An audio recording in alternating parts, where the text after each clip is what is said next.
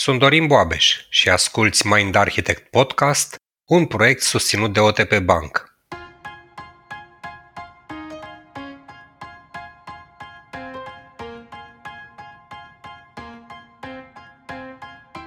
Într-o lume a vitezei, a volumelor, a performanței date de cât de multe lucruri putem face în paralel în cât mai scurt timp, pauzele au devenit nu doar rare, dar și privite ca semn de neimplicare sau lene. În acest context, burnout-ul este un fenomen cu care foarte mulți dintre noi s-au confruntat și care poate avea repercusiuni grave, așadar episodul de astăzi este dedicat acestuia.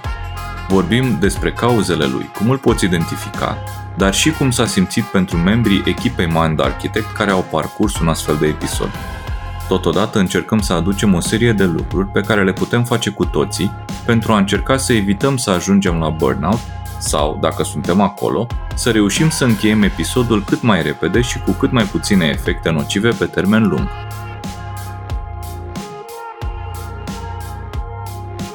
Paul, stresul e parte din viața noastră zi de zi și, cum am descoperit și discutat noi în sezonul 4 de podcast, uneori când nu e copleșitor, poate să fie chiar constructiv.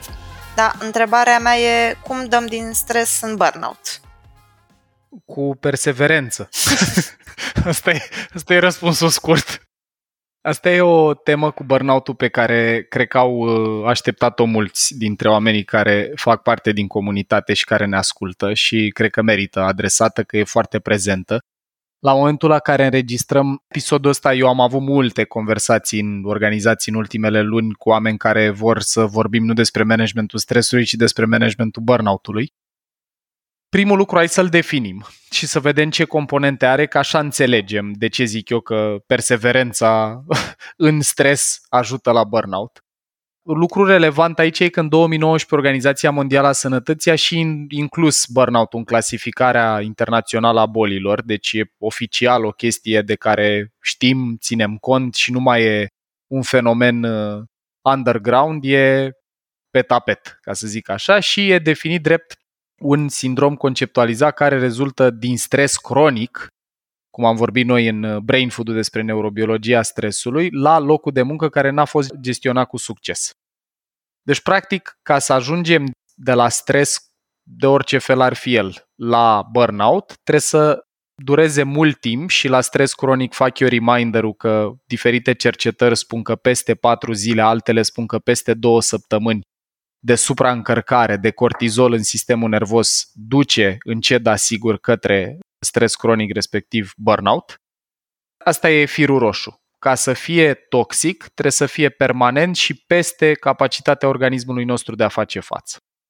Acum, oamenii care ne ascultă poate vor să-l deconstruiască și în uh, părți componente și aici cele trei pe care le numesc ei sunt așa epuizare emoțională, respectiv sentimente de oboseală emoțională de la prea multă reprimare a emoțiilor și control pe reacții.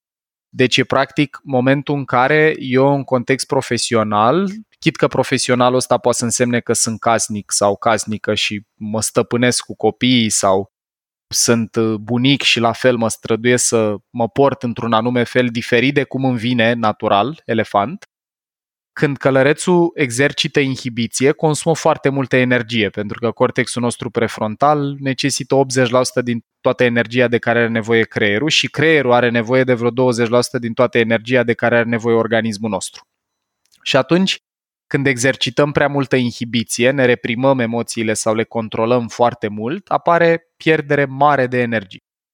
2 e lipsa eficacității în muncă sau a sensului. E sentimentul că e mai mult de muncă decât poți să duci și că orice faci nu e valoros și nu are sens.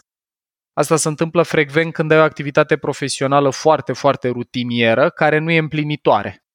Și dincolo de realitatea faptului că unele roluri au componenta asta, adică e repetitiv și nici nu simt că contribui, mai e și situația în care trăiești într-un mediu care cam dă de înțeles asta.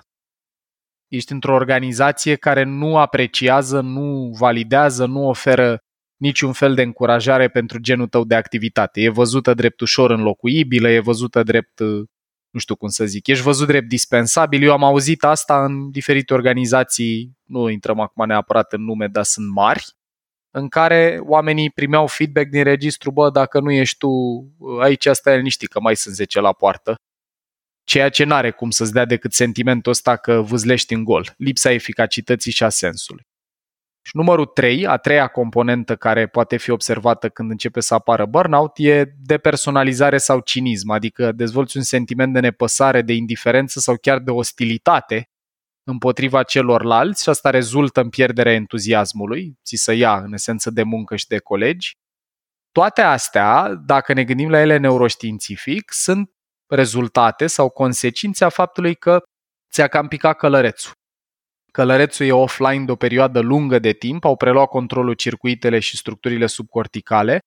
Elefantul, zicem noi, refresh încă din sezonul 1, episodul 2. Este focalizat pe negativ, respectiv amenințări pe care le cântărește de trei ori mai greu, e rigid, operează cu automatisme și cu focus pe supraviețuire, cu precădere. Și atunci, atât epuizarea emoțională care duce la pierderea de energie, lipsa eficacității și a sensului, pierderea încrederii, depersonalizare, cinism care duce la pierderea chefului sau a entuziasmului, toate sunt manifestări care apar când elefantul devine sistemul decizional numărul 1 și nu mai cedează controlul călărețului. Suntem atât de încărcați și îmbibați cu cortizol că nu mai putem. Acum, am povestit definiții, am povestit componente ale burnout-ului și acum aș vrea să ilustrăm rapid pentru ascultători și câteva simptome. Cum te prinzi? Dragilor, foarte concret. O caracteristică definitorie pentru burnout e că te simți epuizat, fizic, psihic, emoțional, ai sentimentul că nu mai poți să faci față, ești obosit permanent, nu mai ai energie să te dai jos din pat și epuizarea asta câteodată se manifestă și sub forma faptului că nu mai ai poftă de mâncare, nu-ți mai funcționează ca lumea sistemul digestiv și nici nu mai apare sentimentul de foame, pentru că atunci când te simți amenințat permanent, ultimul lucru pe care organismul caută să-l facă e să se reîncarce cu nutrienți. 2 altă manifestare, alt simptom. Înstrăinarea față de activități legate de muncă. Adică persoanele care trăiesc burnout își găsesc atât locul de muncă cât și activitatea din ce în ce mai stresant și frustrant. Ăsta e un lucru destul de nasol, că aici apare cinism în ceea ce privește condițiile de muncă și colegi. Apar expresii de felul ăsta, bă, oricum muncim degeaba, oricum nimănui nu-i pasă aici, și dacă îmi fac treaba și dacă nu tot aia e, apare, pe românește vorbind, sictir în relație cu activitatea profesională. Și numărul 3, care dacă ăstele alte două cu epuizarea și cu cinismul nu ne mișcă neapărat în rolul de manager sau lider, vine al treilea, care sper să scoreze acasă, respectiv performanță redusă. Faptul că atunci când uh, ești în burnout, ți-a afectat cortexul prefrontal, nu prea mai are combustibil să dețină controlul, încep să performezi prost devii negativist în ceea ce privește activitatea ta, nu mai poți să te concentrezi, ești lipsit de motivație, creativitate. Astea toate sunt lucruri la care participă regiunile prefrontale. Și atunci, simptomele le recapitulăm, e foarte important să fiți atenți după ele, epuizare, cinism sau sentimentul ăsta de ostilitate față de muncă, rol, colegi, și performanță redusă definită drept faptul că nu te mai poți concentra, nu mai ții minte lucruri, nu mai ai motivație și nici creativitate. Cam așa se simte și cam din asta e compus ceea ce noi numim burnout. Paul, e un subiect destul de emoțional ăsta cu mm. burnout-ul și chiar mă gândeam că cred că și termenul din românește, că ești prăjit, că eu l-am mai auzit ăsta. Da. Deși da. burnout-ul, da, deci da, da, cred că da. și românește sună bine, că îi vezi pe oameni sună și, și mai ești bine. prăjit. Da. Exact. Da, eu am un exemplu, e un pic uh, personal aici și apropo de simptome cu epuizare, înstrăinare, performanțe reduse ce povesteai, eu le-am observat și exemplul meu e chiar uh, Dana, partenera noastră de podcast și soția mea, pe care eu la un moment dat deci nu știam conceptul ăsta de burnout. Ok. Dar acum când mă uit și fac un pic de rewind așa în memorie, exact lucrurile astea le vedeam. Epuizare, deci fizic, emoțional, efectiv nu mai ducea. aveam sentimentul că e în priză tot timpul și mm. povestesc eu asta pentru că sunt observațiile pe care le vedeam acasă. Ca să dau și un pic de context, Dana avea ca antreprenor o firmă în care făcea lumânări, era extraordinar, adică o atmosferă, hedonism, făceau lumânări parfumate și pictate, deci un obiect de muncă foarte frumos mm-hmm. și la un moment dat, datorită circumstanțelor, că noi am mutat business-ul, l-am mutat din Sibiu în București, asocierea cu alte persoane, până la momentul ăla era singur asociat, după aceea s-a mai asociat cu încă trei, coroborat un pic și cu situația personală, că mama își uh, rupsese șoldul, deci la un moment dat toate lucrurile astea deci au, au escalat. Și de la birou. Presiune și de acasă și de la birou. Firma începuse să crească nivelul de muncă, deci era, nu știu, 16-18 ore pe zi, o vedeam conectată tot timpul acolo.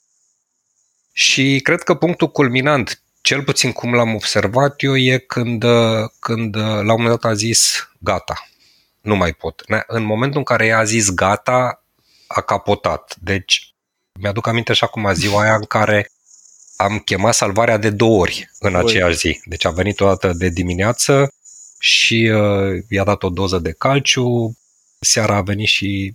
Deci m-am, m-am speriat. Acum când mă uit în urmă, toate simptomele erau și ceea ce s-a dovedit și după aceea că este e, e burnout. Întrebare. Nu știu cum o vezi, da, Întrebare. te rog simptomele sau manifestările astea, uitându-vă amândoi sau uitându-te înapoi, au apărut pe rând? Adică începusești să observ mai întâi că îi scade nivelul de energie, după aia că începe să simtă că nu mai are chef și că a devenit poate chiar enervată de ce se întâmplă acolo. A apărut o gradualitate sau zbang toate odată? O să o las și pe Dana să comenteze. Eu ce am observat e că cumva aș compensa nivelul de energie, adică o vedeam epuizată fizic și emoțional în sensul în care, na, seara după 16 ore de muncă, încercam să mai avem și noi discuții în familie sau să mai avem activități și efectiv era ceea ce eu numesc legumă. Deci, mm-hmm. a, a, da. da. Și da. nu știu cum vedea Dana, dacă se simțea sau nu legumă, dar... Uh, Am avut perspectiva din exterior aici, azi vedem perspectiva din interior, dar cum se simțea? Ce pot să vă spun eu foarte sincer este că eu nu am văzut absolut niciun semn și ce am realizat a fost după perioada în care eu am ieșit din tratament și am început să am grijă de mine, să mă analizez și să-mi mm-hmm. dau seama că a început cu mulți ani în urmă acest stres cronic pe care îl spui tu și, într-adevăr, cum zicea Dorin, a fost și situația de sănătate a mamei o perioadă de înlugată care a culminat că ea s-a stins din viață și mm. foarte multă muncă, foarte multă muncă și cred că uitându-mă în urmă acum, aș putea spune că rezistența care o credeam că o am da. s-a terminat, să zic așa, fără să-mi dau seama.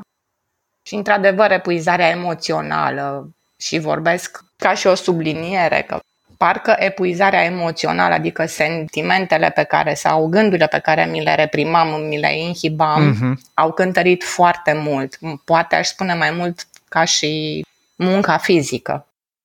Sunt multe lucruri pe care le-aș scoate în evidență de aici și mi se pare foarte utilă, foarte, foarte utilă povestea și îți mulțumesc mult că ai, ai fost dispusă și să povestească Dorin dacă ne-ai spus și tu cum ai trăit-o o să o iau așa pe bucățele. Prima idee, dragilor, utilă pentru toată lumea din povestea Danei este că noi nu avem baterii diferite, noi nu avem un creier acasă, unul la birou, unul pentru mama, unul pentru muncă, unul pentru partener. Deci, neurochimic și în termen de activitate cerebrală, suntem același individ, același organism, același creier, aceiași hormoni peste tot. Și atunci, dacă eu am o sursă mare de stres dată de pildă de lipsa de sănătate a cuiva drag sau de momente din astea de final de viață, sau dacă la birou am o situație complicată, tensionată, obiective prea ridicate, vorbim uh, despre cauze în câteva secunde, toate astea cresc nivelul de stres, de cortizol, de activare simpatică, lucruri discutate în uh, brain food cu neurobiologia stresului și epuizează. Deci prima idee e să renunțăm la conceptualizarea asta cu work-life balance. Nu există așa ceva. Ai același creier, aceiași hormoni, aceeași personalitate peste tot. Ce e diferit acasă și la birou este comportamentul și tocmai faptul că eu trebuie să mă port diferit în mediul profesional de ce simt și ce îmi vine, consumă enormă energie. 2. În momentul în care ești epuizat psihic, nu mai ai, ai capacitate de autoreflecție. Meta-awareness-ul, meta-conștientizarea, să fii conștient și atent la propriile tale gânduri, este funcție prefrontală. Călăreț pe care, de pildă, meditația o întărește. Dacă tu erai deja epuizată în povestea pe care ne-ai împărtășit-o, nu prea mai aveai cum să observi semnele. De asta, apropo de a preveni burnout-ul, e foarte util să oamenii din jurul nostru să ne spună când încep să vadă asta la noi.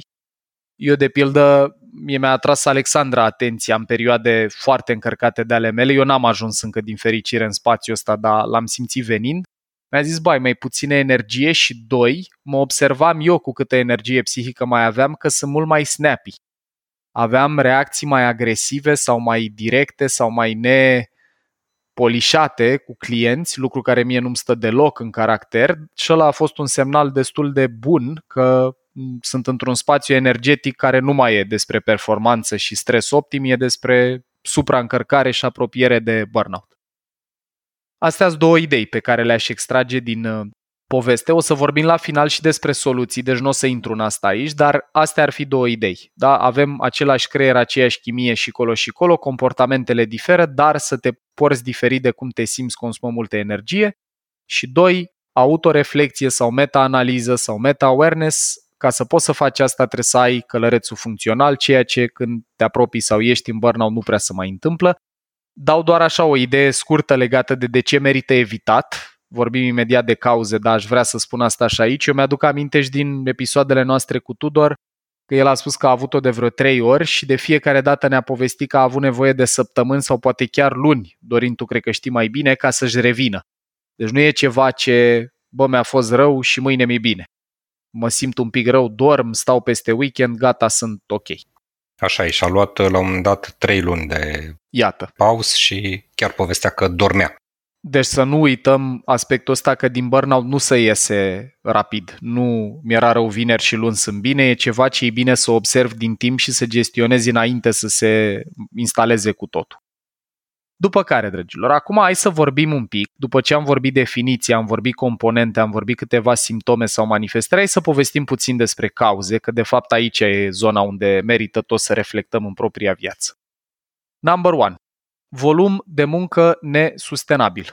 Asta e ceva ce eu vă dau cuvântul de onoare, văd cred că aproape la toate organizațiile cu care lucrez și le zic când avem cursuri într-un mediu business în care în fiecare an obiectivele sunt mai mari decât erau anul trecut, eu înțeleg componenta asta din perspectiva acționarilor, profitului, acțiunilor firmei, creșterea dividendelor și așa mai departe, dar vreau să spun cât pot eu de clar. Organismele biologice nu sunt proiectate să facă în fiecare an mai mult. Ideea că anul trecut ai vândut de atât și anul ăsta trebuie să vinzi de cât ai vândut anul trecut plus 10, 15, 20, 30% sau chiar am clienți care zic double by 20, dublăm cifra de afaceri până în 2020, asta era ceva de acum câțiva ani, aici, într-un mediu care te supune la muncă inuman de mare pentru capacitățile tale biologice, e una dintre sursele principale care poate să ducă la burnout în mediul business România spun ceva legându-mă și de episodul nostru despre PCM, Process Communication Model, despre care, dragilor, aveți și un brain food în site. În România, în baza a 5135 de oameni studiați între mai 2016-mai 2019, 74% sunt în fază thinker sau persister, care înseamnă că nevoia psihologică dominantă a trei pătrimi din mediul business este recunoașterea competenței. Și atunci, dacă mie îmi dai obiective nerealist de mari, dar eu am o motivație intrinsecă de personalitate, 3 din 4 oameni, să-mi fac treaba impecabil, asta în sine mă va băga într-o menghină. Eu am o motivație interioară să livrez, plus am un obiectiv de neatins sau de atins doar dacă trăiesc la birou sau uit că am copii sau mă mut mai aproape de sediu. Deci cauza importantă e volum de muncă colosal de mare. 2. Și, apropo, colosal de mare e în percepția angajatului. nu a ăluia care a stabilit targetul. 2. Lipsa controlului în activitate, să ți se întâmple lucruri fără să poți să le afectezi sau să participi. Deci e ceva ce ne apasă autonomie negativ și noi știm că sentimentul de lipsă de control duce la mare liberări de cortizol. Cercetare numită de noi și cred când am vorbit de SCARF, că într-o clinică de bătrâni din ăsta, centru de îngrijire paliativă, oameni care erau spre finalul vieții, când le-au adus în cameră unora plantă pe care o puteau îngriji, uda și muta ei, iar altora o plantă pe care n-aveau voie să o atingă și o îngrijeau asistentele, au descoperit că introducând doar acest mic element de control în viața cuiva, să ai putere și influență chiar și asupra unei plante, le-a modificat toți parametrii biologici studiați. Le-a crescut entuziasmul, participarea la evenimente organizate pentru ei, le-au crescut indicatori biologici, le-a scăzut colesterolul și așa mai departe. Deci controlul e foarte important. După care, recompense insuficiente pentru efort, fie că vorbim despre bani, că muncim mult și nu simțim că participăm la bunăstarea organizației, până la lipsa aprecierii. Noi trăim în România cu sentimentul, să zic în România pentru că ni se trage din școală, cu sentimentul că aprecierea e ceva finit dacă zic de bine, e ca și cum e o găleată sau e o, nu știu cum să spun, resursă epuizabilă și mai auzi și expresii și mai frumoase de la oameni care spun nu le zice de bine că li se urcă la cap. Vă dau cuvântul de onoare, cunosc organizații care își instruiesc managerii la nivel înalt să nu exprime emoție, vulnerabilitate și să nu ofere apreciere decât pentru exceeding expectations. Depășirea așteptărilor, lucru care într-o țară hipercompetitivă și perfecționistă pune o presiune colosală psihologică. Recompensele, fie că vorbim de apreciere, fie că vorbim de libertate, fie că vorbim de bani, în creier mobilizează dopamină. Dopamina este principalul hormon care reduce nivelul de noradrenalină din creier. Andrew Huberman, de care noi am mai vorbit aici, neurocercetător la Stanford, povestește într-unul din episoadele de podcast pe care le ține că dopamina buffers noradrenaline. Cu cât e mai multă dopamina, adică motivație, cu atât simți mai, percep mai puțin stres sau simți mai puțin agitație interioară. Paul, la asta cu recompensa, chiar voiam să te întreb, că am văzut și eu prin organizație, dar eu o întrebare. Te rog. Recompensezi și efortul sau recompensezi numai rezultatele? Păi, dacă mă întreb ce se întâmplă acum, e că recompensăm doar rezultatul. Dacă mă întreb ce ar trebui să facem dacă vrem oameni și organizații motivate, este să recompensăm cu precădere procesul. Uh-huh. Adică dacă văd că un om face tot ce ține de el și livrează, nu peste așteptări, ci în așteptări sau 95% din așteptări, eu pot să-i spun că aveam așteptarea să mai facă încă 5% dacă îi dau și apreciere pentru alea 95% e fix în linie cu sentimentul ăla de cinism și pierderea încrederii și respectiv a energiei și a entuziasmului, să simți că numai dacă ai 10 plus primești o formă de apreciere. Dacă ai 10 e normal, dacă ai 9 ești băgat în ședință și mustrat. E logic, dragilor, deci eu, cum să spun, repet asta și în cursuri și în diferite conversații în podcast sau așa de atât de mult timp, mi se pare că dacă am înțelege chestia asta, că aprecierea este o resursă infinită, care în România, în contrast cu orice altă țară din Europa, că sunt și alte țări studiate, pentru 3 din 4 oameni este nevoia psihologică numărul 1 să primești apreciere pentru muncă, pentru efort, business-ul ar arăta altfel și sunt convins că am avea mult mai puține cazuri de burnout. Sper odată cu apariția episodului ăstuia, dacă măcar câțiva oameni au o viață mai bună și mai apreciată de cei din jur, eu simt că am făcut un mare bine. La cauze mai zic rapid 3. Lipsa unei comunități sau unui cadru de suport, deci dacă n-ai cu cine vorbi despre ce trăiești, n-ai persoane apropiate cu care să împărtășești din ce simți, asta iară contribuie drept cauză pentru burnout. Foarte nasol lipsa corectitudinii și a transparenței, ți se promite un rol și nu-l primești. Ești candidat pentru a conduce un proiect și primește altcineva rolul și nu știi de ce, mergi la interviuri și nu-ți răspund recrutorii, lucru care au că e foarte frecvent, nu primești feedback nici de bine, nici de rău, pur și simplu dispare comunicarea. Și lipsa asta de transparență și de corectitudine ne apasă fairness, negativ și certainty negativ certitudine și corectitudine din modelul SCARF, care iară duc la eliberări de cortizol și în linie cu ce ne povesteați amândoi despre experiența Danei și incompatibilitate valorică sau dacă ești într-un rol în care ce faci e pe lângă abilitățile tale naturale. Adică eu, de exemplu, sunt uh, abil la a vorbi și am un rol în care nu mă trebuie să scriu. Lucru pe care toți cei apropiați mie știți că îl urăsc. sunt foarte incapabil în a face asta fără să mă simt stresat. Și atunci la cauze mai zic sintetic. Volum de muncă nesustenabil, lipsă de control perceput, recompense insuficiente, fie bani, fie apreciere, fie altceva, lipsa unei comunități de susținere, suport grup, lipsa corectitudinii și a transparenței și incompatibilitate valorică sau de puncte forte. Astea ar fi cauzele care ne duc acolo. Paul, că tot vorbim de mediul ăsta corporate și mi-a plăcut foarte mult când ai zis cu acest mit de work-life balance și cred mm-hmm. că mai degrabă putem vorbi de work-life integration. Mm-hmm. Dar asta cred că ar fi o altă exact. temă.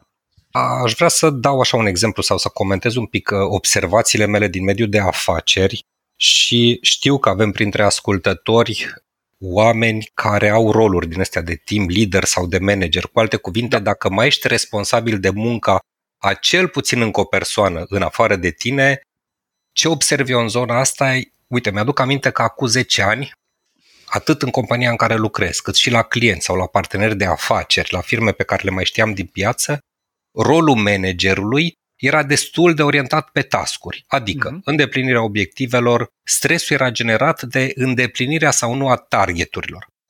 Da. Acum, în ultima vreme, sau cel puțin în perioada pandemiei, am văzut lucruri pe care nu erau uzuale înainte. În mod clasic, într-o corporație, când poate se acumula stres, se mai organizea câte un team building, mai dădeai drumul la supape, mai Care de ce două vorbe să da. ne lămurim și pe asta. Unul este că poți să dansezi, să-ți miști corpul, poți exact. să... Na, realitatea e că mai și beam în team building-urile astea și asta dezinhibă și permite mai multă exprimare emoțională, care câteodată e nepotrivită, nu știu, politically correctness sau ceva, dar exact cum le spui, sunt supape Mhm. Plus, faptul că sunt împreună cu colegi într-un mediu neamenințător, în care pot să mă port altfel decât în strict ierarhia de la birou, toate astea ajută foarte tare și team building-urile chiar sunt un buffer, o, cum să zic, un tampon, o supapă, cum ai numit-o tu, foarte utilă. E, asta ne-a lipsit cumva în uh, pandemie și uh, asta vreau să subliniez că preocuparea pe care o observ acum la nivel de manageri, am observat, de exemplu, organizare de sesiuni în care aduc invitați externi, nu știu, specialiști în psihologie sau coach uh-huh. renumiți sau fac traininguri în zona asta de stress management și știu că și tu ai făcut da, o grămadă, foarte da. multe în ultima perioadă. Managerii încep să devină mai trainuiți și mai orientați pe relație, pe a ține legătura cu echipele, să petreacă timp individual în discuții de carieră, de exemplu, dacă e o discuție individuală, sau ședințele astea cu echipa care nu neapărat au pe ordinea zi doar targeturi, statusuri de business, e cumva mai multă empatie și a, asta e observație că rolul managerului, a team leaderului se transformă cumva spre zona asta de, de well-being. Mm-hmm. Sau integrează. Aș Sau zice. integrează, da. da. Acum, reversul medaliei e că managerii ăștia absorb foarte mult stres da. și nivelul de stres la la ei, la team leader, la manager, a crescut. Cumva ei au așa o presiune de 360 de grade, cum exact. vine mie să zic, adică și au și de, de la echipele, și de și exact, și de la clienți, și de lateral, și de sus. Corect. Și cumva ce vreau să zic cu asta este că dacă firmele au o preocupare să fie atente la managerii lor, să-i facă mai conștienți, mai rezilienți despre burnout și despre riscuri, dacă ai niște manageri sănătoși, ai și o organizație sănătoasă.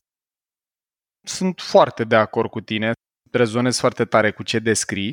Eu aș completa aici în spiritul conștientizării și faptul că acum totuși neuroștiința ne arată că în momentul în care ai o forță de muncă, când ai colegi, când ai angajați care sunt epuizați, care sunt în spațiul ăsta care, încă o dată, a fost numit boală de Organizația Mondială a Sănătății, cred că am devenit mai conștienți că nu trebuie să evaluăm oamenii după reziliența sau capacitatea noastră de a rezista, că eu am auzit și replici din astea și, băi, sunt reale în 2021, cu oameni care, cu manager care spun, înțeleg că ți-e greu, dar dacă vrei ți ară calendarul meu să vezi cum arată la mine.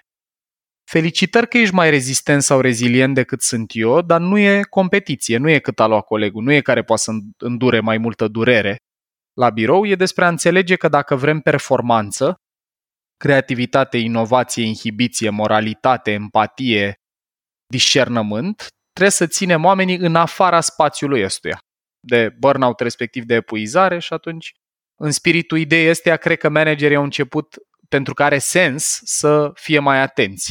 Și cred că merită să continuăm pe drumul ăsta. Uh-huh. Vin și eu cu un exemplu, că v-am auzit vorbind de manageri. Mm-hmm. Aduc în discuție o persoană apropiată mie, care ce am observat la ea, din discursii diverse, ceea ce mi se pare foarte mișto că am putut să discutăm despre da. situația ei. Mare lucru, da.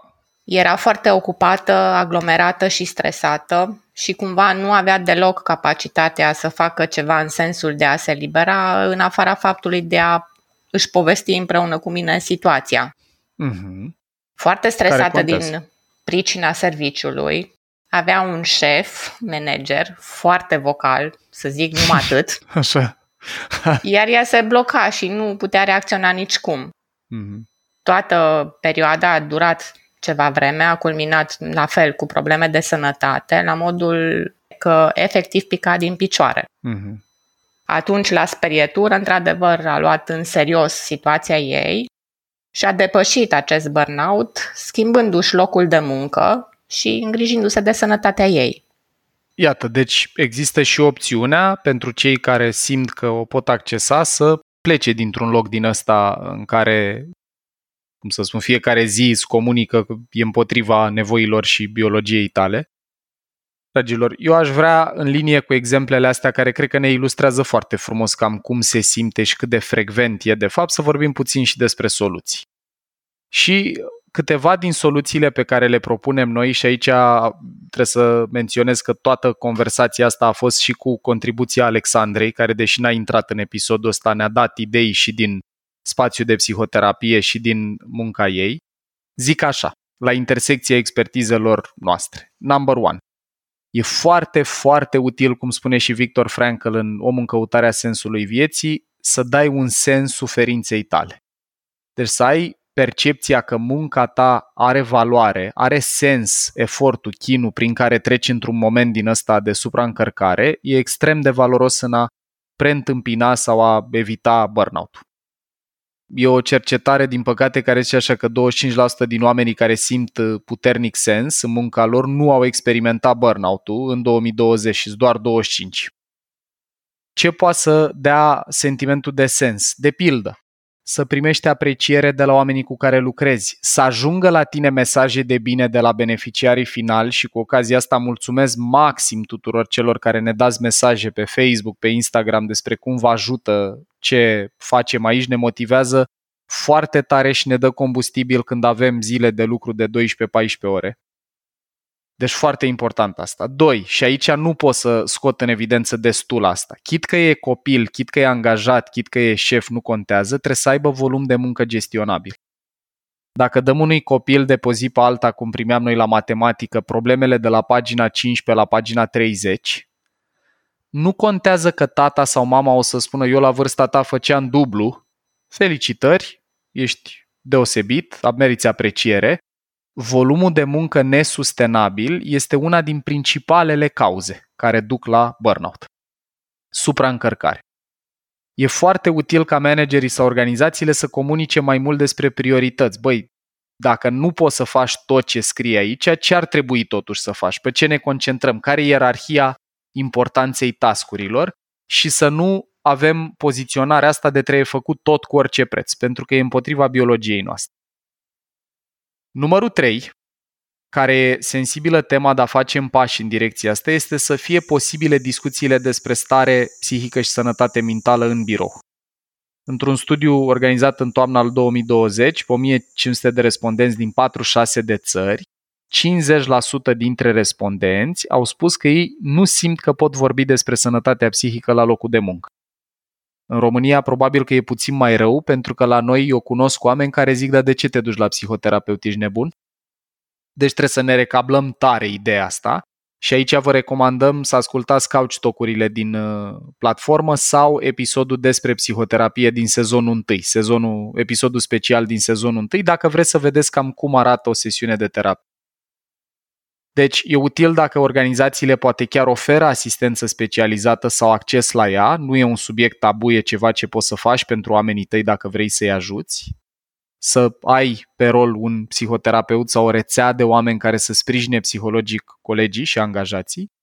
Și în rolul de manager, ceva ce eu cred că poate să ajute foarte tare este, pe lângă focusul ăla pe task de care vorbea Dorin, să punem ocazional și întrebări din registru ce mai faci, cum te simți, pot să te ajut în vreun fel, dacă e prea mult, hai să vedem cum ar fi gestionabil pentru tine. Deci să simt în rolul meu de angajat că îți pasă de mine ca persoană, că mi ești alături, că avem o relație de atașament funcțională. După care, management empatic, unde Dorin cred că e șef de trib, aici ar trebui să facem un episod cu el, din cum îl știu, cu baza de harmonizer acolo. Asta iară poate să ajute foarte tare, respectiv să dăm oamenilor sentimentul ăsta de ascultare activă, de lipsă de judecată. Deci, practic, să intrăm într-un rol energetic, nu funcțional, de terapeut, care orice îmi spui pot să înțeleg, nu neapărat o să accept ca manager al tău, dar pot să înțeleg, nu te judec. Când o dai de gard, sunt aici să te ajut să o faci mai bine și să corectezi, nu să te pedepsezi, nu să facem vânătoarea de vrăjitoare. Ultimele două ultimele trei, de fapt. Sentiment de autonomie, să le dăm oamenilor posibilitatea să ia decizii și să autoorganizeze măcar în bucăți din activitate, atâta timp cât livrezi, poți să vii la ce oră vrei sau poți să lucrezi de unde ai nevoie sau poți să îți alegi echipa cu care lucrezi pe proiectul ăsta, deci să aibă de ales. Autonomia apăsată pozitiv, iară crește nivelul de dopamină, sentimentul de control și scade cortizolul corectitudine, transparență, adică în esență organizațional să facem ce promitem. Dacă am zis că poți să-ți iei liber atunci, chit că a venit proiectul proiectelor, îmi țin cuvântul față de tine, că relația de încredere valorează, psihologic vorbind, mult mai greu decât task-ul ăsta specific despre care vom uita în șase luni. În registru corectitudine și transparență e sănătos și când nu avem răspunsuri să împărtășim asta cu echipa să le spunem, băi, nu știu să vă răspund la asta, dar vă spun tot ce știu. Sunt în ogradă cu voi, sunt în barcă cu voi, iată ce știu, iată ce nu știu. Când o să știu, sunteți primii care vor afla. Și ce mai ajută rău de tot la evita burnout-ul este să fii într-o organizație care are valori consistente cu ale tale, respectiv să fii într-un rol aliniat cu punctele tale forte. Pentru că atât alinierea valorică Asta nu o să ducă la deturnări emoționale. Dacă eu prețuiesc respectul și sunt o organizație care mi oferă respect sau care arată respect, alinierea asta o să mă țină într-un spațiu sănătos motivațional. Dacă sunt într-un loc care îmi repugnă, mă antagonizează activitatea în sine, dar o fac pentru bani, sau ce facem noi aici, mie nu-mi place deloc, dar o fac, am nevoie de bani, vine nota de plată în timp. Și atunci, dragilor, burnout-ul este prezent în viețile noastre și în organizațiile noastre, e important să-l observăm cât încă avem energie atât în propriul nostru psihic cât și în comportamentul și nivelul de energie al celor din jur. Și cum știm că odată ajungi și acolo durează mult să ieși și simptomatic seamănă foarte tare cu depresia, este cel mai înțelept lucru pe care îl putem face dacă vrem performanță la birou și sănătate psihică și acasă și la birou, să avem grijă de elefantul respectiv călărețul colegilor și să facem cât putem de mult din ce am povestit în episodul ăsta, fără a spera să facem totul perfect, dar având conștientizarea și preocuparea pentru faptul că chestia asta e prezentă, e reală și că în fiecare an mai mult nu e sustenabil biologic. Super episod, mulțumim frumos!